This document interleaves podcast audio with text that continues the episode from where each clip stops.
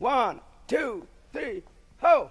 Quelle drôle de période on vit, les filles. Vous, ça va? Vous êtes en bonne santé? Ouais, nous ça va, on pédale, alors ça va. Ça va très bien. Ouais, pour l'instant. Bon, je voudrais juste avertir nos auditeurs, on n'est pas sûr de pouvoir tenir l'émission jusqu'au bout. On va peut-être se faire interdire d'antenne au dernier moment, on ne sait pas. Mais ça sera pour notre bien à tous et on respectera tout. Et puis un dernier truc, on a fait une émission sur la santé et le vélo. Eh ben, je pense que si on fait du vélo, on n'est pas spécialement un terrain fertile pour Corona. T'as entendu mon pote Corona? On est des cyclistes et nous on va te niquer mon gars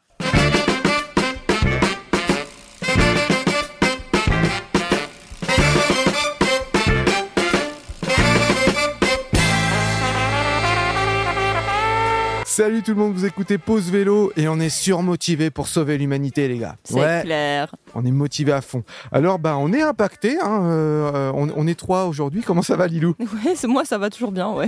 Rachel, ça roule? Moi, ça va bien. On a un mètre de distance, donc tout va bien. Mais c'est vrai en plus, on a vraiment un mètre. Alors par contre, le problème, c'est que les bonnettes des micros, on est plusieurs animateurs à parler dessus régulièrement. Donc là, on ne sait pas. On ne sait pas ce qui va se passer, on ne sait pas si on va, on va tenir. Mais très concrètement, on ne sait même pas si avec les mesures de confinement, on va pouvoir continuer à tenir l'émission euh, dans les prochains mois. Pour l'instant, on tient. On Voilà. tient la route. Et même aujourd'hui, on devait avoir un invité, euh, parce qu'on va parler de Pro Vélo Info, on va en parler. On devait avoir un invité qui n'a pas pu venir. Euh, pareil, il essaie de limiter les déplacements. Il s'agissait du, chercheur, on va en parler quand même, de Patrick Rera, qui euh, qui est un chercheur à la tête d'une équipe de recherche de l'Université de géographie et de durabilité de l'Université de Lausanne. Depuis 2014, le vélo est le point de départ de toutes ces recherches et ça lui permet de proposer un nouvel éclairage sur les questions liées à la mobilité et à l'urbanisme.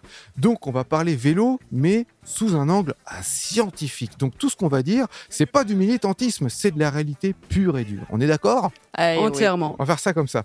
Alors voilà de quoi parle Patrick Rera. On lui a posé la question est-ce que dans le monde académique, le vélo tient une place d'honneur? Eh ben, il dit que non. hein. Mais c'est en train de monter en puissance. Le transport au quotidien, euh, dans, le tran- dans les modes de transport au quotidien, le vélo est en train de monter en puissance. Il a un succès vraiment croissant, mesuré, mesurable. Et du coup, dans le monde académique de la recherche, c'est aussi en train de monter en puissance. Euh, sur les études qu'il a menées, il disait que euh, les infrastructures cyclables, elles conviennent aujourd'hui uniquement, et c'est vrai, on le reconnaît nous, elles conviennent uniquement à des cyclistes expérimentés, qui sont motivés et puis qu'on qu'on la forme. Et euh, on peut le mesurer particulièrement par rapport au pourcentage de femmes qui pratiquent du vélo. Mm. Si les structures elles étaient adaptées euh, pour euh, tout le monde, comme c'est le cas en Hollande, à Amsterdam, il y aura un, un- ça serait 50-50, autant d'hommes que de femmes. On peut le dire, si on fait pas d'infrastructure pour les cyclistes, c'est qu'on est sexiste. Voilà. Non, Bon, j'avoue qu'à Lausanne, euh, il faut être quand même bien accroché pour euh, monter sur son vélo. Il y a quand même des fois où je me dis, euh, c'est pas très safe tout ça. Et puis si on n'est pas trop habitué, si on a arrêté le vélo un petit moment, on n'ose pas se mettre là-dedans. Et ben dans, dans, euh, l'étude de Patrick Rera, on parle de ça. Donc typiquement, à Bâle, en Suisse, qui est la ville la plus cyclable, eh bien, on a un pourcentage, un ratio homme-femme qui est euh, plus euh, proche du 50-50. Mhm. Et ça, c'est pas mal. Euh, de quoi on parle? Euh, on parle aussi de euh, la voie verte qui a été ouverte à, à Genève il n'y a pas très longtemps, qui est encore en construction, qui va être agrandie, qui, qui est une voie verte euh, binationale, parce qu'elle passe, elle commence en France et puis elle traverse tout Genève, etc. Mhm. Et on, on s'aperçoit, enfin, dans les recherches, donc c'est chiffré aussi, que si on construit une infrastructure pour les cyclistes, elle est utilisée. Parce que cette voie verte à Genève, elle est quasiment en cours de saturation. Ils sont en train de réfléchir pour l'élargir, pour modifier, etc. Parce que pour l'instant, ils l'ont construite principalement pour les piétons. C'est-à-dire que la largeur de la, de la voie verte, Mhm. c'est deux tiers pour les piétons, un tiers pour les cyclistes. D'accord, ouais. Et en fait, ils sont aperçus qu'ils avaient déconné. Ils allaient peut-être, ils vont peut-être être obligés de changer, de faire deux tiers pour les cyclistes et un tiers pour les piétons. Donc, euh, construisez des infrastructures car les cyclistes sont là. Et Voilà. oui, tous ces petits cyclistes qui sommeillent en fait au volant de leur voiture. Mais il y a un petit cycliste à l'intérieur de chacun d'entre nous. Ils demandent qu'à pédaler on leur offre des infrastructures. Exactement. Euh, sur quoi ils travaillent? Eh ils, ils ont trois projets qui vont arriver. D'abord, une étude sur les cyclistes de moins de 18 ans, parce qu'on s'aperçoit que c'est la seule catégorie de cyclistes qui recule. C'est-à-dire que les, les jeunes, ils font de moins en moins de vélo. Vous savez combien c'est le pourcentage aux USA de gens qui ne savent pas faire de vélo? Non. The United States of America, God bless America. Dis-moi tout. 50%. 50% des Américains ne savent pas faire de vélo. C'est énorme. Et donc on part de loin pour eux. hein. Ouais. Et on sait que pour rétablir une politique cyclable, euh, plus le taux de cyclistes est bas, plus c'est dur. Les, comme les cyclistes n'avaient pas complètement disparu en Hollande, dans les années 70, ça a été facile, Mhm. enfin plus facile qu'en France par exemple ou qu'en Suisse, de refaire une politique cyclable. Oui. Euh, en France ou en Suisse euh, francophone, où ça a vraiment chuté très très Mhm. bas, c'est, on part de tellement plus loin que c'est vachement dur. Mais on y arrive, on y arrive. Donc ça, c'est une des études euh, qui est en cours, c'est sur les jeunes de moins de 18 ans, pourquoi, comment ils, ils- pourquoi ils font moins de vélo, qu'est-ce qu'on peut faire. Une deuxième étude concerne les mobilisations citoyennes autour du vélo en Amérique latine. Euh, parce qu'il y a des critical mass là-bas, etc. Mais c'est pas tellement en Amérique latine par rapport au climat, à l'environnement. C'est plus quelque chose autour de la justice sociale, au plus, euh, autour des aspects sociopolitiques. Par exemple, on sait qu'à Bogota, il y a une forte dynamique autour du vélo, mais c'est pas euh, spécialement lié à l'environnement. Donc il y a une étude qui est menée sur ça pour essayer de comprendre le lien entre vélo et social.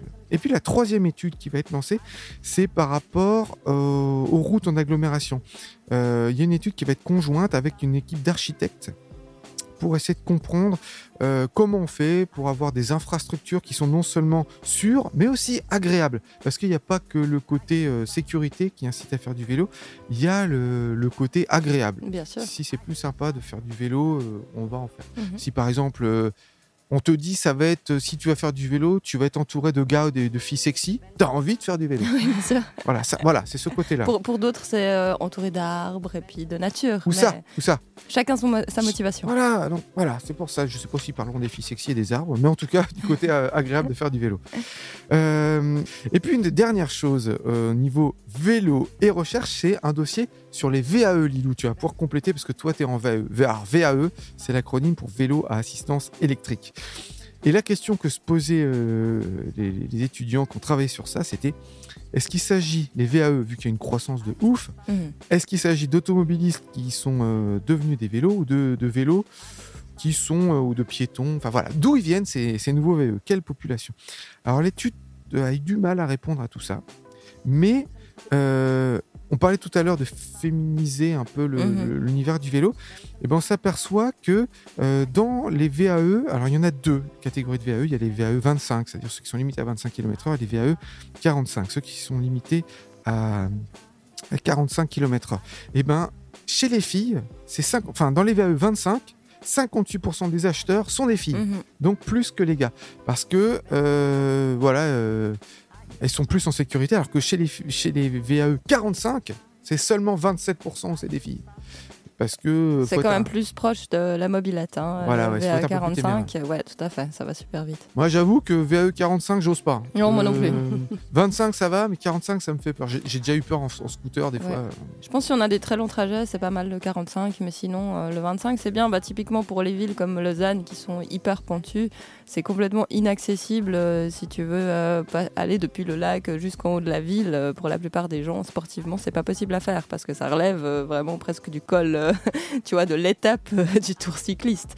Donc euh, je pense que ça, ça a aussi ouvert beaucoup. euh. J'ai vu qu'il y a pas mal de parents aussi qui utilisent les VAE, parce que c'est vrai quand Ouais. tu transportes les enfants, ça, ça aide. Mais je me tâte, moi, justement, parce que ma gamine, elle a 4 ans. Mhm. Euh, Il y a des côtes partout, autour de chez moi aussi. Mhm. Euh, euh, quand je suis chez moi en Normandie, c'est plus plat, ça va, pas de problème. Mais quand je suis chez moi en Suisse, c'est moins drôle. Et du coup, je me tâte pour le vélo électrique, quoi, parce que mm, au moins, je pourrais trimballer ma fille un peu plus loin, quoi. Euh, c'est une transition presque toute faite, parce que ils ont distingué quand même euh, deux catégories de cyclistes. Alors les, les cyclistes, enfin VAE, VAE, Mhm. euh, dans les nouveaux, dans les ceux qui achètent. Il y a les, ils parlent de trajectoires. Il y a les trajectoires restauratrices et les tra- trajectoires résilientes. Alors c'est pas compréhensible, c'est normal. J'ai fait exprès pour donner des mots un peu savants. Euh, les trajectoires restauratrices, c'est des gens qui ont qui faisaient du vélo avant puis qui ont arrêté parce que c'était dangereux, parce qu'ils avaient plus la santé, euh, des trucs comme ça, et qui se remettent à faire du vélo. Et ça, c'est les trois quarts de ceux qui achètent des vélos. Ils ils ont un profil euh, issu d'une trajectoire restauratrice. Donc trois personnes qui achètent des vélos sur quatre, ils faisaient du vélo puis ils ont arrêté. Donc c'est des vrais cyclistes qu'on a en plus. Clairement, c'est des cyclistes qu'on a en plus. Mm. Et puis il y a les trajectoires donc résilientes, c'est-à-dire c'est des gens qui faisaient du vélo et qui veulent en faire plus. Bah, typiquement moi, Mhm. je voudrais en faire plus pour pouvoir emmener ma fille ou pour aller plus loin, etc. Donc, euh, eux, c'est un quart des gens qui achètent du vélo, qui achètent un vélo à assistance électrique. Mhm. Ils en font déjà, mais ils veulent augmenter leur euh, taux de. leur pourcentage de kilomètres parcourus. Mais c'est aussi des gens qui auraient à un moment dû arrêter de faire du vélo parce qu'ils ont déménagé, parce que euh, bah, pour, pour- pour des, des tas d'autres raisons, mais pour pouvoir continuer à faire du vélo, ils se sont achetés un vélo électrique. Voilà tout ce qu'on apprend dans ce dossier vélo et recherche. Très Eh ben, intéressant. Ben, je trouve ça euh, passionnant, donc n'hésitez pas à regarder le lien qu'on vous mettra en dessous pour en apprendre beaucoup plus. Mhm. Ou alors, si vous voulez que ce soit un peu plus résumé, vous allez sur le site du Pro Vélo Info et vous recherchez, parce que le Pro Vélo Info numéro 51 que je tiens dans les mains version papier, on peut aussi le retrouver version euh, électronique sur le site de Pro Vélo Info. Voilà. Alors Lilou, tout à l'heure, euh, je disais que la pratique du vélo chez les jeunes, bah, malheureusement, euh, elle régresse un petit peu. Mais oui, mais oui. D'ailleurs, j'aimerais lancer un appel à tous ces jeunes parce que les jeunes, c'est vous les cyclistes de demain. hein. Fi- Figurez-vous qu'une récente étude de l'OFROU, qui est l'Office fédéral des routes en Suisse, a montré que l'utilisation du vélo chez les 16-20 ans a diminué de 64% ces, de- ces 20 dernières années. Ouh, ah ouais, c'est vrai. Je, je voulais pas dire chute libre, mais en fait, c'est ça. Hein. Ah, complètement là. chute libre. 64%. Ouais. Chez les plus jeunes, c'est un peu mieux. Les 13-15 ans font environ un trajet sur 5 à vélo. Et chez les 6-12 ans, les trajets effectués à vélo, ça lève à environ 10%. C'est bien sûr pas assez. On imagine qu'une partie des enfants, euh, comme tu l'as dit avant, vont à pied ou utilisent les transports en commun, mais une partie d'entre eux se fait également véhiculer par leurs parents. Pour motiver les jeunes, Pro Vélo Suisse a lancé déjà depuis 2017 l'action participative Bike to School, avec le soutien de Promotion Santé Suisse. Euh, cette dernière conseille et soutient les cantons dans la mise en place de programmes visant à favoriser la santé chez les jeunes. Pour en revenir à l'action Bike to School, comment ça marche, me direz-vous? Eh bien, on s'inscrit en groupe. Il faut un minimum de 8 et un maximum de 25 élèves d'une même classe par groupe. Donc il faut être absolument tous d'une même classe. Le concept s'adresse aux enfants dès 10 ans qui doivent alors enfourcher leur vélo le plus souvent possible pour gagner des points par kilomètre parcouru avec à la clé des prix individuels et collectifs. On passe donc le message aux enseignants et élèves de toute la Suisse. Motivez vos élèves, motivez vos camarades et venez découvrir les joies et les libertés du vélo. Et pour nos amis des pays voisins, n'hésitez pas à vous inspirer de cette belle initiative pour laisser l'esprit Bike to School s'inviter chez vous. Cette action a lieu deux fois par année dans toute la Suisse, au printemps et en automne. Elle dure environ quatre semaines. Euh, les frais de participation sont pris en charge dans la plupart des cantons latins. N'hésitez pas à en parler autour de vous, car malgré toute la promotion déployée par ProVélo, le meilleur moyen de communication reste encore le bouche à oreille. Vu les enjeux écologiques actuels, j'aimerais enfin rappeler aux jeunes que vous aurez un plus grand impact encore en prenant régulièrement votre vélo plutôt qu'en allant manifester dans la rue. Plus que jamais à notre époque, monter sur son vélo est devenu un acte politique. Vous trouverez toutes les infos sur www.bike2school.ch, bike to school avec un 2. Eh ben, J'espère que ça va être mis en place au mois de juin, quand on sera de retour à l'école. En automne, en automne. En automne, ouais, en sûrement, automne. que, voilà, sûrement que la session de printemps, euh, ça va être. euh, voilà, vu que les écoles sont fermées actuellement. Euh, Un truc de- Non mais on peut pas, Ah on peut pas ne pas parler de coronavirus. C'est un truc de fou ce qu'on est en train de dire. on essaye de pas le faire, mais c'est vrai que. C'est de la science-fiction. Ouais, c'est un ouais. truc. Déjà, en venant ici, euh, pas d'anciens, pas de cheveux gris, euh, on est en studio. On, on sait même pas si on va pouvoir continuer l'émission, mais c'est un truc de fou, quoi. Mais en même temps, j'ai envie de dire, ça me donne quelque, quelque part, hein, ça me donne de l'espoir. Quand, je- quand les gens ont vraiment peur, bah, c'est par rapport au climat que je dis ça. Mhm. Quand les gens ont vraiment peur, non seulement les États ils peuvent prendre des mesures, mais les gens ils suivent et ils bronchent pas. Mhm. Et je me dis, si on avait vraiment peur, si on comprenait ce qui se passe, ce qui se joue avec le climat, en fait, on pourrait le sauver. Mhm. Mais il faudrait qu'on ait cette prise de conscience. Mal- Malheureusement, c'est trop lent. Ça arrive petit à petit. Là, on vient d'avoir l'hiver le plus chaud qu'on ait jamais enregistré. Euh, l'hiver, il était euh, 3, l'hiver de cette année là, il était 3 degrés et demi supérieur aux hivers des années 80. C'est Mhm. un truc de fou. Mais ça, ça vient trop lentement, on n'en prend pas conscience. Quoi. Oui, et puis le problème, c'est que c'est un peu comme le coronavirus. Les gens ne pensent pas que ça peut arriver. On l'a vu au début avec le coronavirus, les gens n'ont pas pris des précautions. Ils ont attendu, attendu que la situation s'aggrave. Et c'est la même chose avec le climat. Il y a des climato-sceptiques et donc c'est ça qui bloque en fait et qui ne fait pas avancer le schmilblick, comme on dit. Mhm. Et peut-être si on foutait un peu de, de, de peur climatique dans tous les médias, comme on en a vu là en ce moment euh, pour le virus, là, si on en parlait dans tout le temps en flux tendu, peut-être qu'à un moment donné, on dirait bon, bah les gars, euh, on va peut-être faire quelque chose. Quoi. Eh ben moi j'espère en tout cas que ce virus, euh, on a vu déjà qu'il a des impacts quand même assez positifs, en tout cas au niveau des taux de- d'émissions de CO2 et puis C'est génial. euh, même, je hein. pense que ça fait prendre conscience euh, aux gens, ça ramène les gens aux valeurs vraiment À importantes, à l'essentiel, voilà exactement. Donc j'espère qu'il amènera une élévation des consciences. Euh, à moins consommer, quoi. Aller Oui. vraiment vers l'essentiel, qui ne sont pas euh, forcément la consommation de, de smartphones, de vêtements euh, qu'on jette alors qu'ils sont juste pas à la mode et ils sont même pas abîmés, quoi. Ouais, J'espère qu'on pourra revenir à ça. Et, moi, franchement, je pense que l'idée, c'est euh, de travailler moins. Ouais. On- qu'on est- bah, bon, c'est pas consensuel ce que je veux dire, hein, mais moi, je pense que le pouvoir d'achat, c'est ça qui fout en l'air la planète. Parce que plus on est riche, plus on consomme. Mhm. Et si on travaille moins, qu'on est moins riche, ben on va pas euh, s'acheter des conneries et puis on va vivre, on va trouver un bonheur autrement. Pour moi, sincèrement, le vrai luxe, le vrai luxe, c'est le silence. La vraie richesse, c'est le temps libre. Mhm. C'est ça qui nous rend heureux finalement. Il faut se concentrer sur ce qui nous rend plus heureux. Clairement, on va penser à tous ces gens euh, confinés. Eh ben, prenez euh, du temps pour vous, euh, prenez le temps d'être avec votre famille, euh, profitez, ouais, Puis au cas où il y a, des bons moments. Au cas où il y a des haters, euh, juste je voudrais avertir, moi je suis extrêmement fortement impacté. Non seulement j'ai ma mère et ma grand-mère qui sont en âge euh, de, prendre cher, euh, je travaille, parce que c'est pas mon métier de faire pause vélo, je travaille en partie dans l'événementiel, donc j'ai plein de choses qui, sont, qui sautent. Quoi. Donc financièrement, je suis très très impacté, je sais pas comment je vais vivre ces prochains temps. J'ai une fille qui a 4 ans qui va pas pouvoir aller à l'école, il faut que je la garde à la maison, donc je peux même pas bosser à la maison. Je suis très impacté, donc si je me permets de dire qu'il y a des choses qui vont positives qui peuvent sortir de coronavirus, euh, c'est pas parce que je suis en train de me réjouir que tout le monde meurt et puis que les gens pe- perdent des sous alors que je suis pas impacté. Non, je suis très très impacté, mais j'essaie de voir ce qui peut être, euh, qui peut être bien à l'avenir. Bah, Excusez-nous, il fallait qu'on parle Voilà. de coronavirus et que ça sorte. Obligé, ouais, ouais. Allez, on va revenir à notre sujet. On a une lecture de Quentin à propos d'un article du Pro Vélo Info numéro 51 sur le vélo et l'économie, l'impact sur l'économie qu'a le vélo.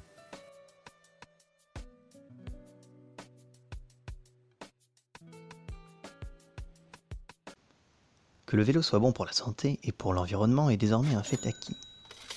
Mais qu'en est-il de sa valeur pour l'économie? Il Sole 24 Ore, le plus important quotidien économique italien, a récemment consacré un dossier à ce sujet. Petit tour d'horizon. Plusieurs publications sur la valeur économique générée par l'univers du vélo ont récemment vu le jour en Europe. Aux côtés de différents organismes nationaux, des acteurs internationaux tels que la Fédération cycliste européenne, EFC, et l'Organisation mondiale pour la santé, OMS, fournissent leurs estimations. Le 7 novembre 2019, celles-ci ont fait l'objet d'un dossier du quotidien Il Sole 24 Ore. Premier constat. S'il est ardu de chiffrer l'impact économique du vélo en raison de la multitude de secteurs concernés, personne ne conteste son importance. Dans le domaine de la santé publique, l'OMS estimait en 2015 que la probabilité de décès d'une personne faisant 3 heures de vélo par semaine est inférieure de 28% à celle d'une personne sédentaire. Selon l'ECF, la somme économisée en 2016 dans le domaine de la santé publique des 28 pays de l'Union européenne grâce au vélo équivalait à 70 milliards d'euros. Et selon une étude anglaise, il serait possible d'économiser 415 millions d'euros d'ici 2040 à condition que l'utilisation du vélo dans sept grandes villes britanniques égalise le niveau de Londres. Quant au potentiel de la bicyclette dans le domaine écologique, l'Agence européenne pour l'environnement chiffre à 400 000 le nombre annuel de décès prématurés au sein de l'Union européenne dus à la pollution. Avec toutefois un taux beaucoup plus élevé dans les pays peu cyclophiles, comme l'Italie où l'on parle de 90 000 décès par an, c'est-à-dire trois fois plus qu'au Danemark. Selon l'ECF, si toutes les principales villes européennes adoptaient le modèle de mobilité danois, il serait possible de réduire de 25% les émissions de CO2 générées par le domaine des transports. Enfin, le vélo est une aubaine aussi pour le secteur industriel. L'Italie, pays disposant d'une longue tradition cycliste, produit 2,45 millions de vélos par an. Seule l'Allemagne fait mieux. Par contre, la patrie des Pinarello et consorts est première de classe quand il s'agit d'exportation, avec une valeur annuelle de 183 millions d'euros en 2018. Et d'un point de vue plus global, il n'est pas anodin que de grandes marques comme Harley-Davidson, BMW et General Motors agrémentent désormais leur panel de produits par des vélos à assistance électrique. Tout compte fait, le CF estime les retombées financières de l'univers du vélo au sein de l'Union européenne à 150 milliards d'euros par an. Parions que les chiffres pour la Suisse, avec ses 345 000 vélos neufs vendus en 2018, devraient être tout aussi alléchants.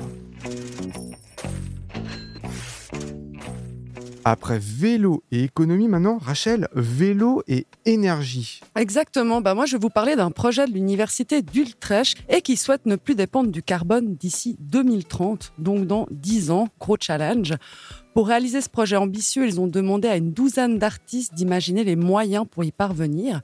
Et ce qui est génial, c'est que deux artistes qui s'appellent Mel Smet et Chris de Decker ont eu pour défi de prouver qu'il est possible de faire fonctionner uniquement grâce à l'énergie humaine, un immeuble de 22 étages pouvant accueillir jusqu'à 750 étudiants. Même le chauffage?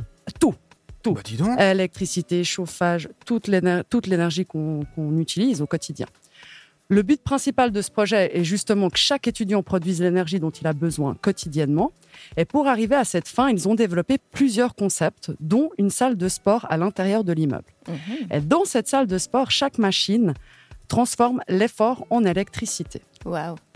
Ah oui, du coup, tu peux faire euh, soit du vélo, du vélo elliptique ou euh, soulever de la fonte, etc. Mais je pense que le- les muscles des cuisses, ils sont plus puissants que les muscles des bras. Donc le vélo, il a un impact plus important pour les économies d'énergie. Alors, ils n'ont pas encore été aussi loin dans leurs calculs, mais justement, selon les premiers calculs énergétiques, ils se sont rendus compte que chaque personne devait faire en moyenne 1h30 de sport par jour sur ces machines. 1h30 de sport et ça comble tes besoins énergétiques, enfin au moins dans ton appartement. Ouais. D'accord. Mais, mais ok. ça, ça paraît quand même élevé, 1h30 tous les jours où tu dois aller soulever des fontes ou faire Ouais. du vélo sur un vélo d'appartement. hein, oui, c'est en pas- intérieur. Voilà, c'est en intérieur exactement sur ces machines-là.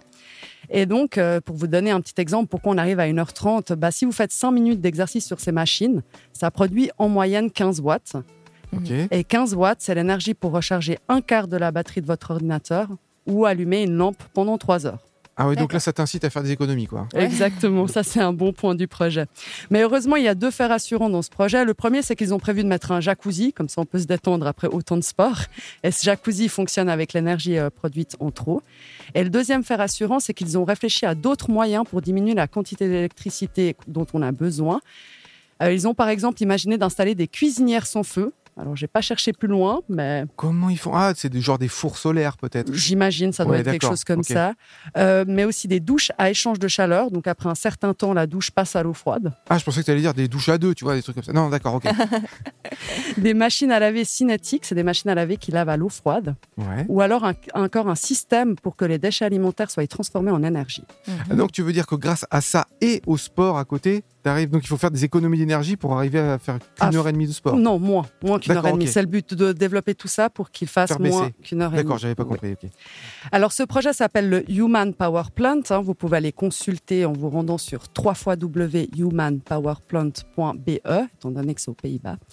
Ce que moi, ce que je retiens avant tout, c'est que ces deux Néerlandais démontrent qu'il y a une alternative sociale et économique intéressante à mettre en place. Et d'ailleurs, ce ne sont pas les seuls qui ont prouvé cela, parce que l'hiver passé, il y a aussi eu un projet intéressant au Festival des Lumières de Saint-Pierre-des-Nies. Saint-Pierre-des-Nies, c'est un petit village situé au nord-ouest de la France. À côté de la Normandie. Exact, tu dois bien le connaître. Ouais, un petit peu, ouais. Si je vous parle de ce village et plus précisément de son festival, c'est que celui-ci a lieu juste avant les fêtes de Noël.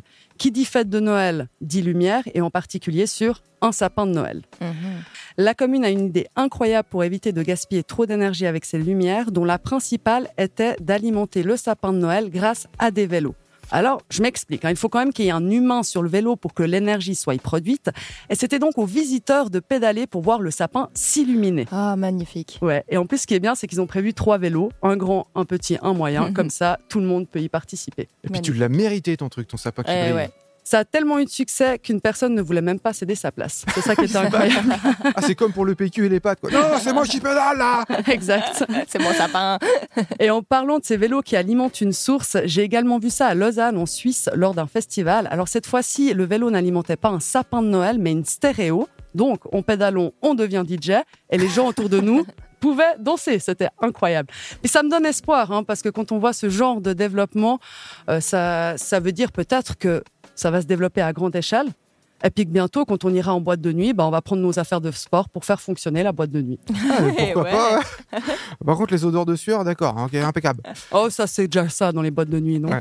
Mais je me, je me demande pourquoi est-ce que toutes les salles de sport sont pas équipées comme ça de de- d'appareils de, muscu, de voilà, de running qui fait de l'électricité, quoi. Ce serait de génial. l'électricité, ouais. Mhm. Mais c'est parce que c'est de l'énergie perdue, quoi. Et allez, mais moi, en fait, je, vraiment, sincèrement, c'est un appel que je lance à tous les auditeurs. C'est un truc, j'en parle depuis des années. Je rêve de ça. J'aimerais avoir quelque chose de basique, de simple, que je pose sous la roue arrière de mon vélo, qui me stabilise mon vélo. Je pédale et ça peut recharger mon, euh, mon téléphone portable ou mon ordinateur portable ou j'en sais rien. D'avoir une batterie qui euh, Ouais. accumule l'énergie. Mais Ça serait génial, ça. Un truc simple, vraiment, parce que il y en a qui m'expliquent toujours, ouais, mais si, tu peux faire ça. Mais c'est compliqué. Je voudrais ach- acheter ce truc-là. Je pédale chez moi et je peux recharger mon téléphone. Ou même un- sur un vélo euh, de ville. Ouais, on oui. aurait une batterie comme ça sur un vélo de ville. Oui, ouais. bah, parce que ce que, ouais, Ah, ce que je veux, ok. c'est prendre mon vélo à moi dans, euh, dans ma maison et puis prendre ce petit support-là où, clac, je fixe la roue arrière, comme ça, je peux tenir en équilibre dessus. Je pédale, ça fait tourner des rouleaux qui font de l'électricité. C'est un appel sincère que je lance. hein. Et puis, si quelqu'un a réussi à faire ça, le produire en série, on fait de la pub sur la sur l'émission euh, juste pour que ça soit vendu le plus largement possible. Et ça contribue à sauver la Terre. Et en plus, ça évitera euh, d'aller dans des salles de sport. Voilà, tu fais des économies. Ça, tout le monde y gagne. Tant qu'on en est aux appels comme ça, alors moi je cherche une machine à laver sur ce principe, euh, une machine à laver le linge. Si vous avez cette. J'ai vu quelqu'un qui a développé ça, mais alors c'est un particulier, hein, c'est pas une entreprise, mais il y a quelqu'un qui a réussi à faire ça. Très Qui bien. vit dans la nature et il a pris un vieux lave-vaisselle, mis son vélo et il pédale pour pouvoir faire tourner le lave-vaisselle. Ah, bon, moi Euh, lave- euh, lave-linge. lave-linge. Ouais. Bah, je l'ai vu aussi. J'ai j'ai même participé au truc. J'ai pédalé, puis ça faisait. euh, ils m'ont même expliqué qu'avec de la cendre, ils faisaient la lessive, Oui, et etc. oui, oui, ça allait oui. juste loin. hein. Ouais, ouais, la Euh, lessive à la cendre, c'est super. hein.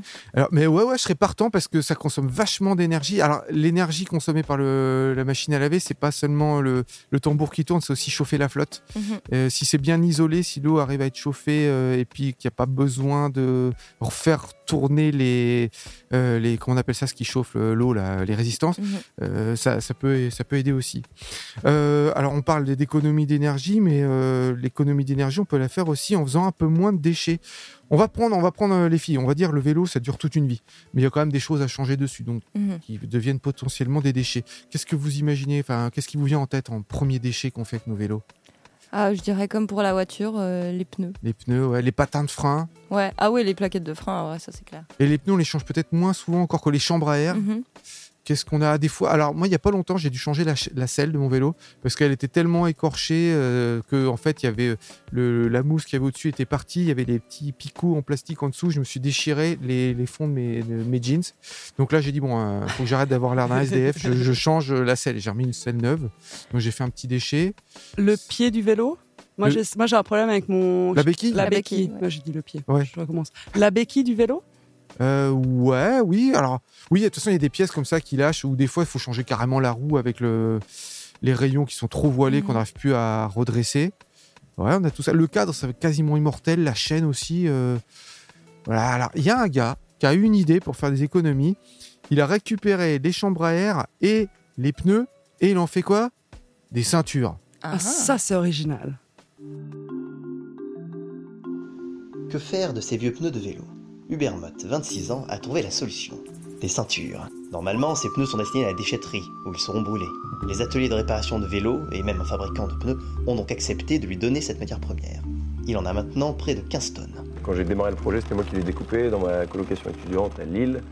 Euh, j'ai dû en découper une bonne, une bonne série de, je sais pas, 400, 500.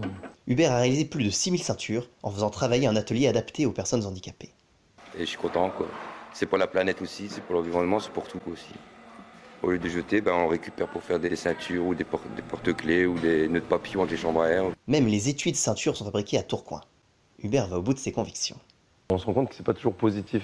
Euh, les impacts de, de- de nos achats, de comment sont confectionnés nos produits, souvent très loin, souvent avec des matières qui s'amenuisent de plus en plus. Et j'avais envie de redonner du positif là-dedans, de prendre une matière qui existe déjà et dont on ne sait que faire, le pneu de vélo, et puis d'aider des gens dans nos régions, parce qu'il y en a qui en ont besoin, et de générer de l'emploi solidaire dans nos régions aussi.